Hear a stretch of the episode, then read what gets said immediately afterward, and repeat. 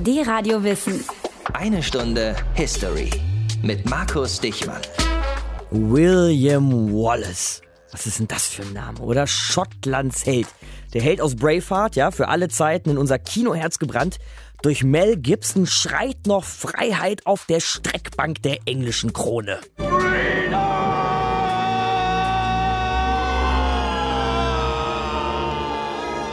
Ah,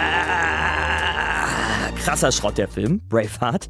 Zumindest, wenn man ihn mal auf seine historische Korrektheit checkt. Ich sag euch lieber nicht, was alles falsch ist in dem Film, aber ich sage euch eine Sache, die schon wirklich richtig ist. Nämlich, dass es im Grunde stimmt, dass England und Schottland miteinander jahrhundertelang Krieg geführt haben. Aber eines Jahres plötzlich wurden sie eins. Passiert ist das 1707 und zwar im Act of Union, während wir heute 2017 wieder drüber nachdenken, ob sich beide trennen wollen. Schottland und England, eine Stunde History, auf geht's. Aus den prallgefüllten Schatzkammern der Menschheitsgeschichte. Euer D-Radio Wissenhistoriker Dr. Matthias von Hellfeld. Schon mal in Schottland gewesen, Matthias? Ja. Ich Sehr leider schönes nicht. Land. Das glaube ich sofort. Und eine sehr schöne Insel, die sehr, sehr lange von Schotten und Engländern gemeinsam bewohnt wurde, da oben in der Nordsee. Die Waliser springen da auch noch mit rum. Und trotzdem ist dieser gemeinsame Staat, wenn man sich das jetzt mal so in langer Zeit anschaut, dieses gemeinsame United Kingdom noch was relativ Neues. Woher hatte diese Trennung zwischen Engländern und Schotten so lange ihre Wurzeln? Naja, um jetzt nicht bei der Steinzeit anzufangen, das würde ein bisschen zu lange dauern, reicht es vielleicht bis zu den Römern zurückzugucken. Die haben im ersten Jahrhundert nach Christus Britannien erobert und wollten eigentlich auch bis in den Norden der Insel vordringen. Das ist ja logisch, also bis nach Schottland. Aber dort scheiterten sie am Widerstand der Ureinwohner des heutigen Schottlands. In Rom herrschte zu dieser Zeit Kaiser Hadrian und der hat sich über diesen Fehlschlag total aufgeregt und hat den Befehl gegeben, den nach ihm benannten Hadrianswall zu bauen. Damit wollte er das eroberte Britannien, also den südlichen Teil, gegen die Bewohner im Norden der Insel schützen. Das hatte natürlich unmittelbar die Folge, dass sich diese beiden Teile der Insel voneinander ein wenig entfernten. So, dann hat man also diesen Hadrian's Wall da hingebrettert, hingebaut. War es das dann mit den Schotten oder hat man es nochmal versucht, sie zu erobern? Es gab Eroberungsversuche bis weit ins dritte Jahrhundert hinein nach Christus. Sie waren aber alle ohne Erfolg. Wenig später kamen dann die germanischen und keltischen Stämme, von denen einige aus Irland kamen. Das Kommando in Schottland übernahmen unter anderem auch die Skoten, ein keltischer Volksstamm aus Irland, und die gaben dem Land heute den Namen Schottland. Anschließend war Schottland aufgeteilt in einige kleinere Königreiche. Jedenfalls waren sie unabhängig von England, dem großen Nachbarn im Süden der Insel. Ärger gab es im Übrigen nicht mit den englischen Nachbarn, sondern mit den Wikingern. Die Ah, ja. kamen nämlich im 8. Jahrhundert aus Nordeuropa ins Land und besetzten es zeitweise und prägten es mit ihren religiösen und natürlich auch politischen Vorstellungen. Aber die Wikinger haben es ja auch nicht ewig lang gemacht. Ne? 10. bis 11. Jahrhundert ist dann bei denen auch wieder Ende. Wie ging es denn dann weiter mit den Schotten? Ja, sie blieben nicht ewig, die Wikinger, das ist richtig, weil sich die Schotten auf Dauer eben nicht gegen die Einflüsse Englands und im Zuge der Ausweitung von Handelsrouten auch nicht gegen die Einflüsse anderer kontinentaleuropäischer Länder wehren könnte. Man konnte fast sagen, so eine Art Globalisierung hat damals schon stattgefunden. Und im Laufe des 12. Jahrhunderts bekam Schottland dann seine europäische Prägung, etwas, was man im Übrigen wirklich bis heute spüren kann. Das Land war und ist immer auf den europäischen Kontinent ausgerichtet gewesen. Trotzdem spielten natürlich die englischen Nachbarn, das ist ja logisch, über einen langen Zeitraum eine wesentliche und auch eine dominante Rolle zwischen 1174, als Schottland zum englischen Vasallen wurde, und dem Ende des 17. Jahrhunderts war das Verhältnis der beiden Königreiche oft geprägt von Kriegen, in denen also Schotten gegen Engländer kämpfte. Das endete schließlich in einem ökonomischen Ruin der Schotten, der dann 1707 in einem Vertrag mündete, der die beiden Königreiche England und Schottland miteinander vereinigte. Übrigens tatsächlich, wenn man es genau nimmt, nicht das erste Mal, denn König James IV. herrschte als schottischer König von seinem ersten Lebensjahr an und wurde 1603 in Personalunion auch König von England. Also andersrum. 1707 dann aber der Act of Union und das United Kingdom. Wie das genau passiert ist, das schauen wir uns als nächstes an hier in der 1 Stunde History. D-Radio Wissen. Eine Stunde History. Also jahrhundertelang Krieg und dann entscheiden die Schotten plötzlich selbst, zumindest vertreten durch ihr Parlament, dass sie mit den Engländern ein gemeinsames Königreich bilden wollen. Ein United Kingdom durch den Act of Union. 1707 war das. Ist unser Thema heute in eine Stunde History. Und Sandra Döter erzählt uns, wie es passiert ist. 16. Februar 1707, ein Mittwoch. Das schottische Parlament ist in Edinburgh zusammengekommen, um eine historische Entscheidung zu treffen. Und somit gebe ich bekannt, für die Vereinigung mit England stimmen 110. dagegen 69. Der Act of Union ist damit angenommen. Das schottische Parlament stimmt an diesem Tag seiner eigenen Auflösung zu. Ab dem 1. Mai 1707 sollen England und Schottland von einem gemeinsamen Parlament regiert werden, von London aus. That the two kingdoms of Scotland and England shall upon the first day of May next ensuing the date hereof and forever after be united into one kingdom by the name of Great Britain. Wie konnte es sein, dass ausgerechnet die stolzen Schotten ihre politische Eigenständigkeit abgaben? Freiwillig. Um es kurz zu machen, England wollte Ruhe und sich einen möglichen Gegner einverleiben, und Schottland brauchte das Geld. Jahrhundertelang hatten sich die beiden Erzfeinde blutige Schlachten geliefert. Um Land, um Religion, um den Thron. Boah, du engstirniger Highlander! Du arroganter Schnösel! Ein Dauerkonflikt zwischen großem und kleinem Bruder. Phasen gemeinsamer Königinnen und Könige wechselten sich ab mit absoluter Trennung in jeglicher Hinsicht. Als Schottland Anfang des 18. Jahrhunderts völlig pleite war. Hier, my Lord. Die Staatsschatulle ist komplett leer. Da erkannte England die Gunst der Stunde. Die Vereinigung mit Schottland endlich durchzusetzen, gegen alle erwartbaren Widerstände. Die schottische Bevölkerung, vor allem das sogenannte einfache Volk, war gegen diesen Vertrag. Das Parlament erhielt zahlreiche Petitionen, die gegen die Union gerichtet waren. In Edinburgh und vielen anderen Städten Schottlands gab es aufgebrachte Protestkundgebungen. Als dem Land ein Bürgerkrieg drohte, rief das Parlament das Kriegsrecht aus. Die englischen Abgeordneten hatten den Vereinigungsvertrag schon drei Monate vorher abgesegnet. Jetzt stimmten die schottischen über jeden Artikel einzeln ab. 15 der 25 Artikel des Vereinigungsvertrages befassten sich mit wirtschaftlichen Aspekten. Vor allem aber ging es den Engländern darum, dass kein Katholik mehr je den Thron würde besteigen können. And that all papists and persons marrying papists shall be excluded from and forever incapable to inherit, possess or enjoy the imperial crown of Great Britain dass das schottische Parlament trotz aller Widerstände für die Union stimmte, hatte nicht unbedingt mit politischer Überzeugung zu tun. Vielmehr mit einer Menge Geld, das die Seiten wechselte. Viele Abgeordnete hatten bei dem Versuch, in Panama eine Handelskolonie aufzubauen, einen Großteil ihres Vermögens verloren. Laut Unionsvertrag durften sie mit einer Entschädigung rechnen. Andere Gelder wurden ohne Vertrag transferiert. Wie wär's, mein lieber Count, mit einem neuen Schornstein für ihr klammes Schloss am Loch Lomond. Vor allem der Earl of Glasgow, Vertreter von Königin Anne im schottischen Parlament, konnte sich über eine sehr umfangreiche Zuwendung aus England freuen. Auch die Kirche von Schottland hatte ihre Bedenken. Um diese zu verringern, räumte ein zusätzliches Gesetz den Presbyterianern, der schottischen Ausrichtung der Kirche, Vorrang in religiösen Fragen ein. Der Act of Union sicherte ihr ohnehin weiter ihre Eigenständigkeit zu, ebenso wie der Erhalt des schottischen Rechtssystems garantiert wurde. Mit der Auflösung des Parlaments in Edinburgh traten die Abgeordneten ihre Umsiedlung ins 400 Meilen entfernte London an. Bloody hell, was für fürchterliche Straßen haben die Engländer. Hoffentlich gibt's einen anständigen Scotch zur Begrüßung. 45 gewählte Commons zogen ins Unterhaus ein, 16 Peers bekamen einen Erbsitz im Oberhaus. Dies gab keineswegs die tatsächlichen Verhältnisse in puncto Bevölkerungszahlen wieder. Lange blieb Schottland im neuen Parlament in Westminster unterrepräsentiert. Win-Win sieht anders aus.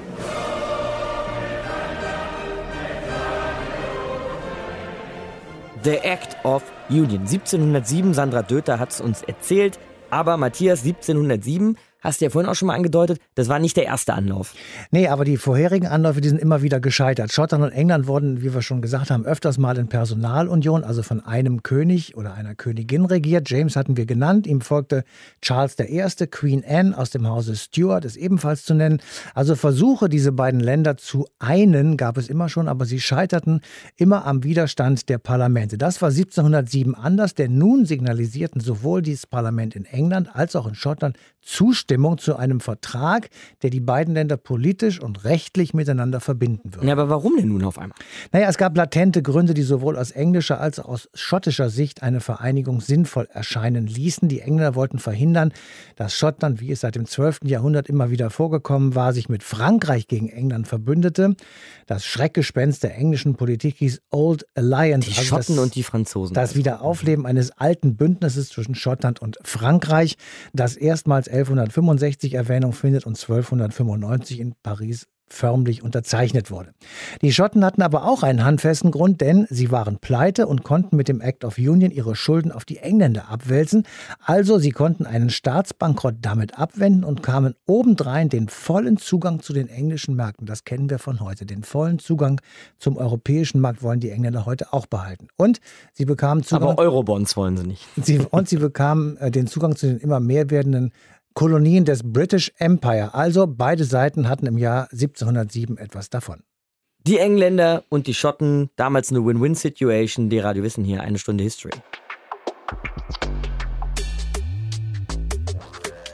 Jahrhundertelang prügelt und schlägt man sich zu Tode, führt Krieg gegeneinander und natürlich mussten wir alle zugucken, wie William Wallace der Kopf abgehackt wird. Zumindest im Kino. Und nochmal, ich kann gar nicht oft genug betonen, wie mies Braveheart ist. Wie auch immer, wir wollen über den Act of Union sprechen. Und das ist unser Thema heute, nämlich hier in der 1 Stunde History 1707. Und das machen wir mit einem ausgewiesenen Experten und Historiker Michael Maurer. Ich grüße Sie, Herr Maurer. Guten Tag.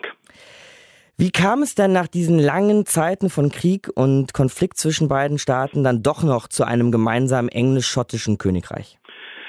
Die Gemeinsamkeit bestand eigentlich schon seit längerer Zeit in einer indirekten Weise, weil nämlich Jakob I. bereits der König für beide Königreiche war, also ein schottischer Stuart-König, der 1603 den englischen Thron bestiegen hatte und damit eine Personalunion geschaffen hat, die zwar in Bürgerkriegszeiten wieder in Konflikt geraten ist, die aber doch die Grundlage geboten hat für das, was dann 1707 Wirklichkeit werden konnte.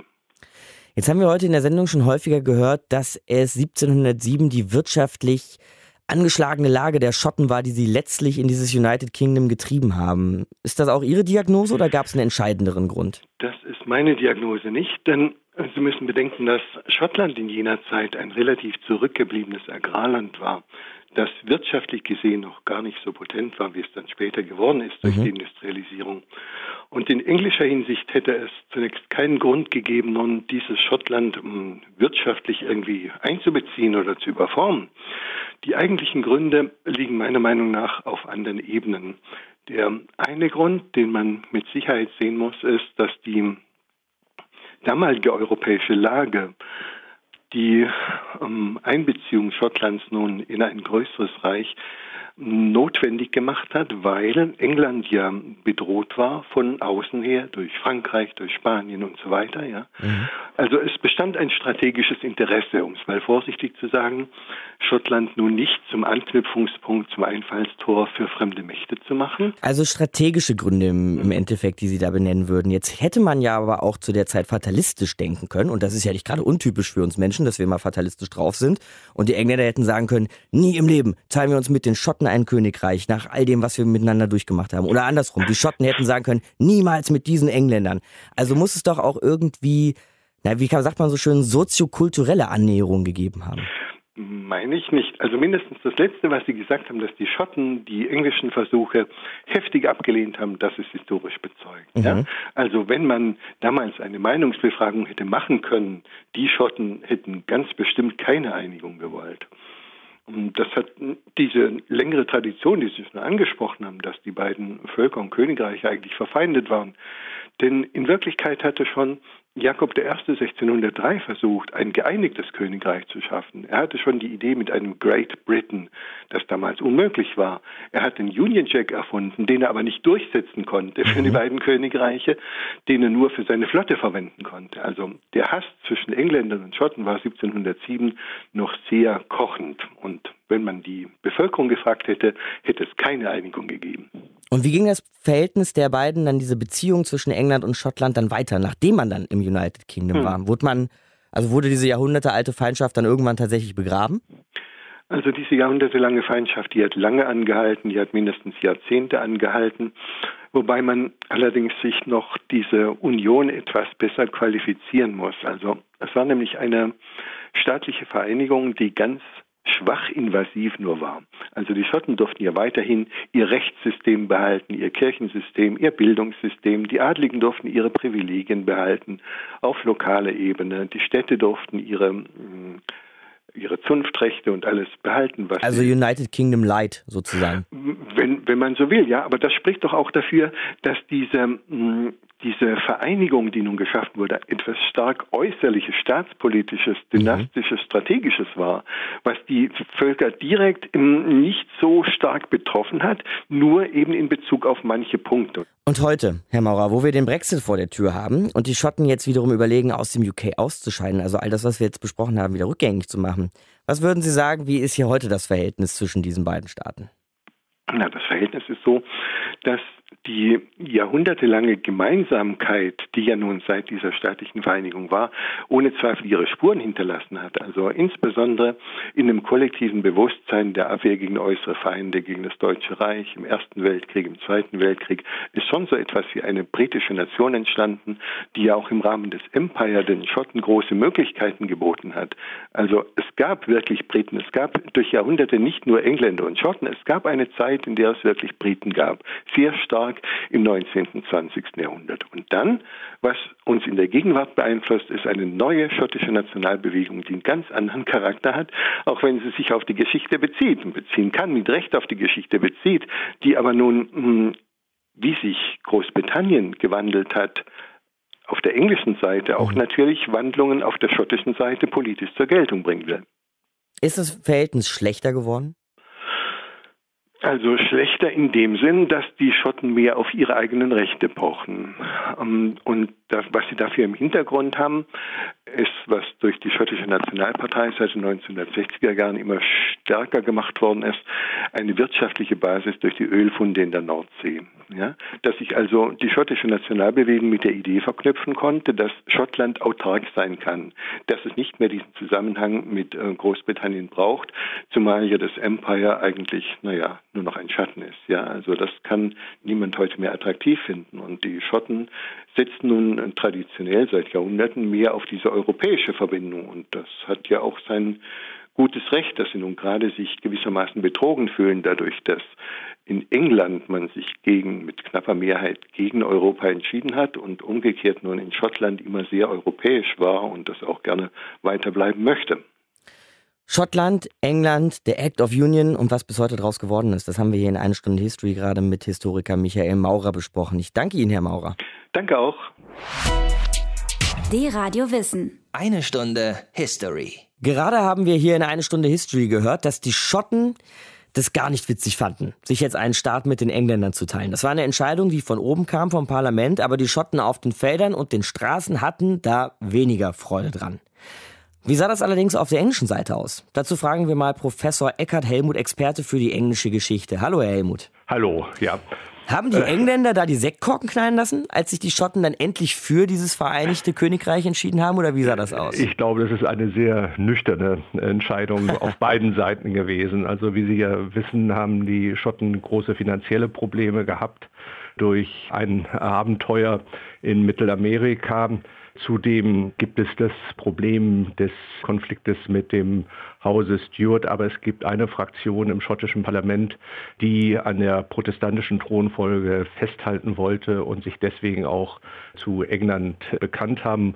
Auf Seiten des englischen Parlaments, glaube ich, ist das eine ähnlich nüchterne Einschätzung der Situation gewesen, nicht zuletzt um die protestantische Thronfolge, die durch den sogenannten Act of Settlement von 1701 festgelegt worden ist, um zu verhindern, dass das Haus Stuart wieder eine Chance hat, auf den englischen Thron zu kommen, hat man dies, glaube ich, ohne große Probleme mitgemacht. Hatten die Engländer sonst noch irgendeinen Gedanken im Hinterkopf, warum ihnen diese Vereinigung möglicherweise gut tun könnte?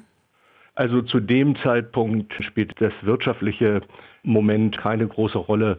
Zu Beginn des 18. Jahrhunderts ist Schottland ein weitgehend agrarisch mit traditionellen Verfahren äh, wirtschaftender Bereich, sodass das für England wirtschaftlich weitgehend uninteressant gewesen ist. Aber wieso kommt es denn dann überhaupt zu dieser Vereinigung?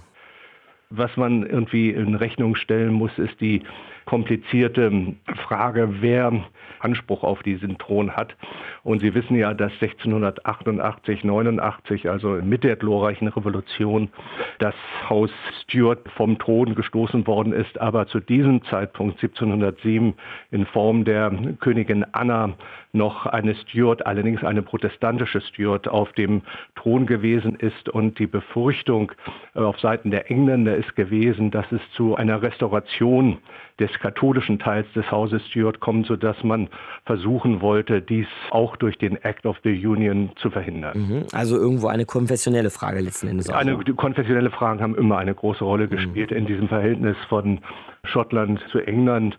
Und man darf nicht äh, vergessen, dass Schottland ja eine andere Kirchenverfassung und konfessionelle Verfassung gehabt hat als England selbst. Also sagen wir eine nüchterne Vereinigung beider Königreiche. Auf der anderen Seite kam es dann aber ja auch schnell wieder zu Auseinandersetzungen zwischen ja, Engländern und ja, Schotten. Ja, ja, ja. Also es gibt innerhalb Schottlands, insbesondere innerhalb der Aristokratie, natürlich nach wie vor große Loyalität gegenüber dem Hause Stuart.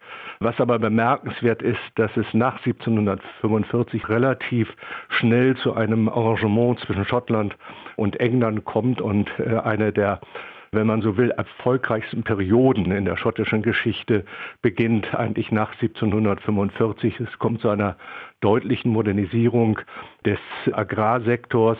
Edinburgh und Glasgow werden zu einer der interessantesten intellektuellen Zentren Europas und auch der gewerbliche Sektor nimmt nach 1745 einen deutlichen Aufschwung. Und nicht zuletzt Adam Smith war ja auch Schotte. Ja, klar. Mhm. Also und was hinzukommt ist, dass ein Teil der äh, schottischen Elite sich innerhalb des Establishments von Großbritannien, wie man es dann ja zu nennen pflegt, wiederfindet und auch auf der Londoner Bühne zum Teil erfolgreich Politik betreibt. Dieses, also, dieses große Empire ja auch mit seinen Kolonien und Weltmachtstatus klar, und so, haben da auch die Schotten mit dran gewerkt? Äh, ganz wesentlich. Also eine führende Militärs kommen aus Schottland.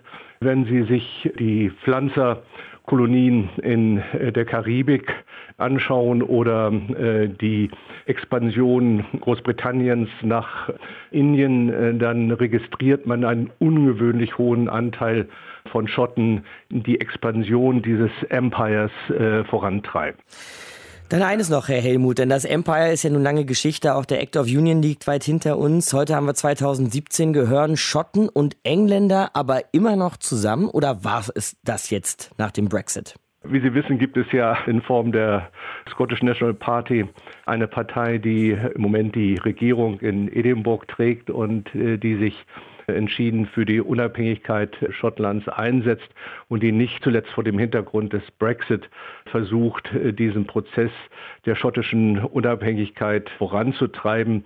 Aber insgesamt, glaube ich, ist es eine etwas schwierige Situation, weil ja die Zuschüsse, die die schottische Regierung aus London empfängt, erheblich sind. Also eigentlich hängt Schottland momentan wirtschaftlich am Tropf Englands. Andererseits muss man in Rechnung stellen, wir haben in den 90er Jahren und zu Beginn dieses Jahrtausends eine enge Beziehung zur Universität Edinburgh gehabt.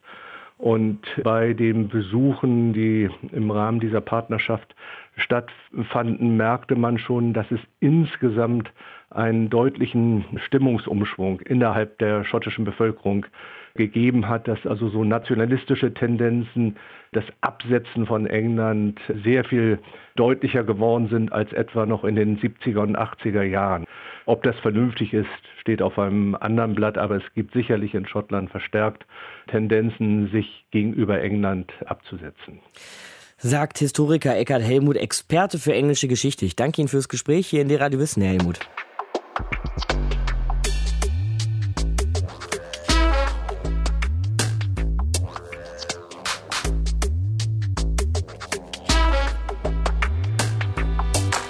1707 wurden Schotten und Engländer eins, eins im United Kingdom und das durch den Act of Union. 2017 behaupten viele, die Schotten steigen wieder aus wegen des Brexits, denn sie wollen nach Europa, in die EU.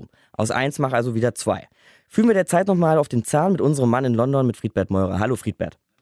Ja, hallo Markus. Dann erstmal dein Tipp, Friedbert. Machen es die Schotten oder machen sie es nicht? Steigen sie aus aus dem UK und rein in die EU? Ehrlich gesagt, mein Tipp lautet, sie steigen nicht aus. Nein.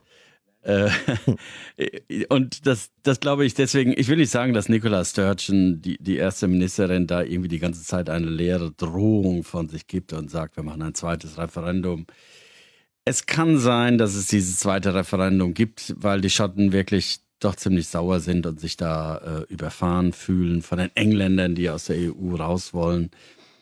Aber die Umfragen sehen sie einfach nicht. Die Schotten haben es sich damals nicht getraut, aus der Union mit England herauszugehen, Großbritannien zu verlassen. Die wirtschaftlichen Umstände sind noch schwieriger geworden. Ähm, ich, ich, ehrlich gesagt, ich sehe das nicht.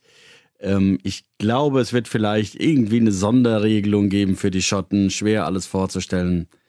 Aber ich denke nicht. Also, also mein Tipp ist keine Unabhängigkeit mhm. für Schottland. Aber du hast gesagt, die Schotten sind schon sauer auf die Engländer. Ist das auf politischer Ebene, dieses Sauersein, oder denkt das auch John in London über Colin in Glasgow? Sind auch die Schotten so in der Bevölkerung sauer auf die Engländer? Also, wenn ich das hier so, ich bin natürlich die meiste Zeit in London, ähm, ein paar Mal war ich in Edinburgh und Glasgow, aber überwiegend halte ich mich hier in London auf, bekomme also überwiegend auch eher die englische Seite mit, auch wenn man dann hier natürlich Schotten trifft. Ähm, ich habe den Eindruck, das ist eigentlich ganz normal, dass Engländer mit Schotten befreundet sind. Ein sehr guter Freund von mir lebt in Birmingham, den hatte ich mal besucht vor einem halben Jahr. Da äh, habe ich mir die Klinke in die Hand gegeben mit einer schottischen Familie aus Glasgow. Also ganz normal, Engländer sind mit Schotten befreundet, so wie Hamburger mit Bayern befreundet sind oder Saarländer mit Niedersachsen. Ähm, ich gebe zu, ein klein wenig bin, bin ich in Stutzen gekommen. Vor, ich glaube, es ist jetzt ungefähr zwei Monate her, gab es ein Fußball-Länderspiel, ein wichtiges WM-Qualifikationsspiel England gegen Schottland im Wembley-Stadion. Da bin ich dann gewesen, um mir das anzuschauen und ehrlich gesagt, um der Hauptsache ein bisschen so die Atmosphäre mitzukriegen. Und ich fand es da ein bisschen bedrückend, wie man sich gegenseitig während der Nationalhymne wirklich niedergepfiffen hat. Wow. Gehört sich ja eigentlich nicht, wenn die Nationalhymne läuft, dass man dann pfeift. Gellendes Pfeifkonzert bei God Save the Queen. Die Schotten haben das gnadenlose ausgepfiffen und gellendes Pfeifkonzert der Engländer, als dann die schottische Hymne gespielt wurde. Mein englischer Freund hat dann gemeint, ja, da gehen hier im Stadion halt die Emotionen ein bisschen hoch. Außerhalb vom Stadion sieht das wieder ein bisschen besser aus. Hm, also das ist für mich so eine Episode, dass ich glaube, ja, da steckt schon mehr dahinter als kühle politische Abwägung. Äh, es ist das Gefühl der Schotten, dass sie hier überfahren werden. Nebenbei gesagt, die Waliser denken eigentlich ähnlich, dass sie nicht ernst genommen werden. England ist ja viel größer als Schottland, viel größer als Wales. Ähm, also dieses Gefühl, die nehmen uns nicht ernst, die machen, was sie wollen das ist wachgekitzelt worden. Jetzt hast du Wales schon angesprochen, Friedbert. Auch bei Nordirland wird ja manchmal so gemunkelt, vielleicht steigen die auch aus aus dem UK, gehen zurück zu Irland. Da wird dann aber auch oft gemunkelt, dass das ganze United Kingdom auseinanderbrechen könnte. Wenn du jetzt sagst, die Schotten werden es wahrscheinlich auch nicht machen, hältst du das wahrscheinlich auch nicht für ein realistisches Szenario, oder? Nee, halte ich nicht für ein realistisches Szenario. Deklinieren wir es mal kurz durch. Wales hat ja beim Brexit-Referendum 23. Juni für den Brexit gestimmt, mehrheitlich, erstaunlicherweise. Wo man ja sagt, Wales ist eigentlich ökonomisch doch auf die EU und die Subventionen abgewiesen, aber so angewiesen, so war es halt.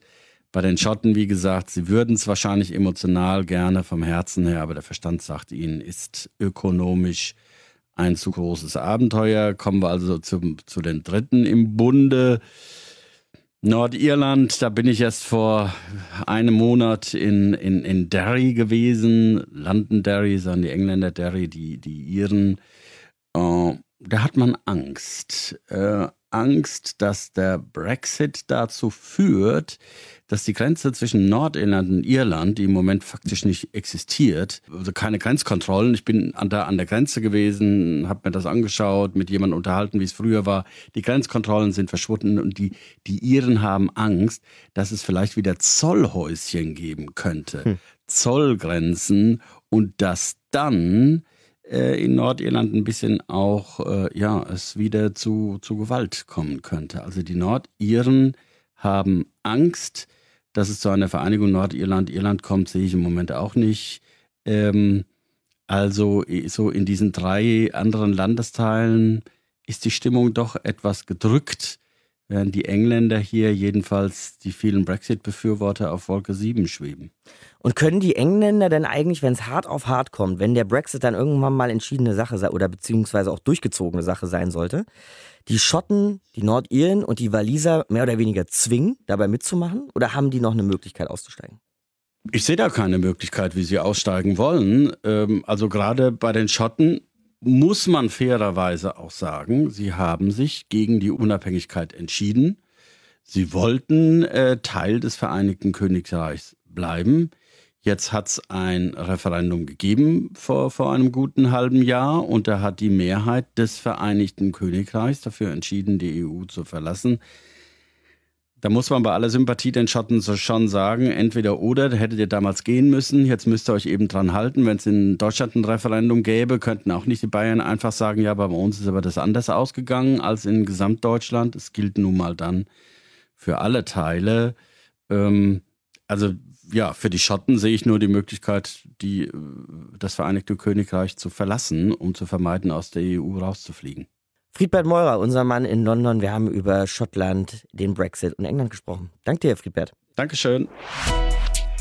Die Radio Wissen. Eine Stunde History. Die Schotten und die Engländer. Man kann sich die jeweils einen nicht wirklich ohne die anderen vorstellen und wir sind heute, Matthias, durch die Jahrhunderte gezogen, um zu gucken, was das für eine verkorkste Beziehung ist die die zueinander haben. Was meinst du, wie es denn weitergeht zwischen Schotten und Engländern? Also das geht sicher sehr, sehr kompliziert weiter. In 10 Downing Street in London wird man sicher fieberhaft nach einer Lösung suchen, wie man nicht nur Schottland, sondern eben auch Nordirland, mhm. die ja mhm. beide gegen den Brexit gestimmt haben, selbigen schmackhaft machen könnte. Das wird jetzt nach einer Gerichtsentscheidung, dass das Parlament in London dem Prozedere des Brexit zustimmen muss, sicher nicht einfacher werden. In Schottland, nochmal zur Erinnerung, waren 62 Prozent für den Verbleib in der EU, in, der, in Nordirland immerhin 56 Prozent. Auf jeden Fall die Mehrheit jeweils. Und ich will ja nicht den Teufel an die Wand malen, aber einem Brexit, der den freien Zugang zum europäischen Binnenmarkt verliert, da könnte ich mir zumindest ein Szenario vorstellen, das den Act of Union 310 Jahre nachdem er unterschrieben wurde, wieder rückgängig macht. Schottland ohne die EU wollen die Schotten partout nicht. So, mein schlaues Füchschen, hast du denn auch einen Ausweg aus der Situation? Vielleicht, vielleicht, vielleicht. Könnte man sich ja darauf einigen, dass das Vereinigte Königreich, also einschließlich Nordirland und Schottland, gegen die Zahlung einer Geldsumme Teilung des europäischen Wirtschaftsraums, also des Binnenmarktes, bleibt. Mhm. Das machen Norwegen so, das macht Island und Liechtenstein auch. Sie übernehmen weite Teile der EU-Gesetze und beteiligen sich eben dann auch zu einem Teil jedenfalls an der Finanzierung der EU und dürfen dafür am europäischen Binnenmarkt teilnehmen. Allerdings, wegen genau dieser Bedingung haben 53 Prozent der Engländer für den Austritt aus der EU bestimmt. Es deutet sich also an, die Quadratur des Kreises und, sorry, die hat noch nie funktioniert. Eine verkorkste Beziehung war unser Thema heute. Zwischen Schotten und Engländern. Nächste Woche geht es aber auch um eine verkorkste Beziehung.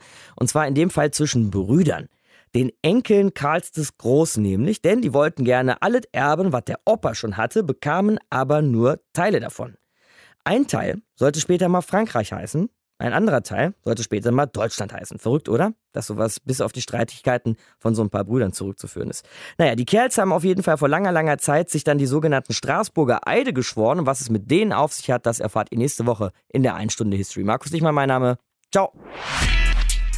D-Radio Wissen, eine Stunde History. Jeden Sonntag von 19 bis 20 Uhr. Mehr auf dradiowissen.de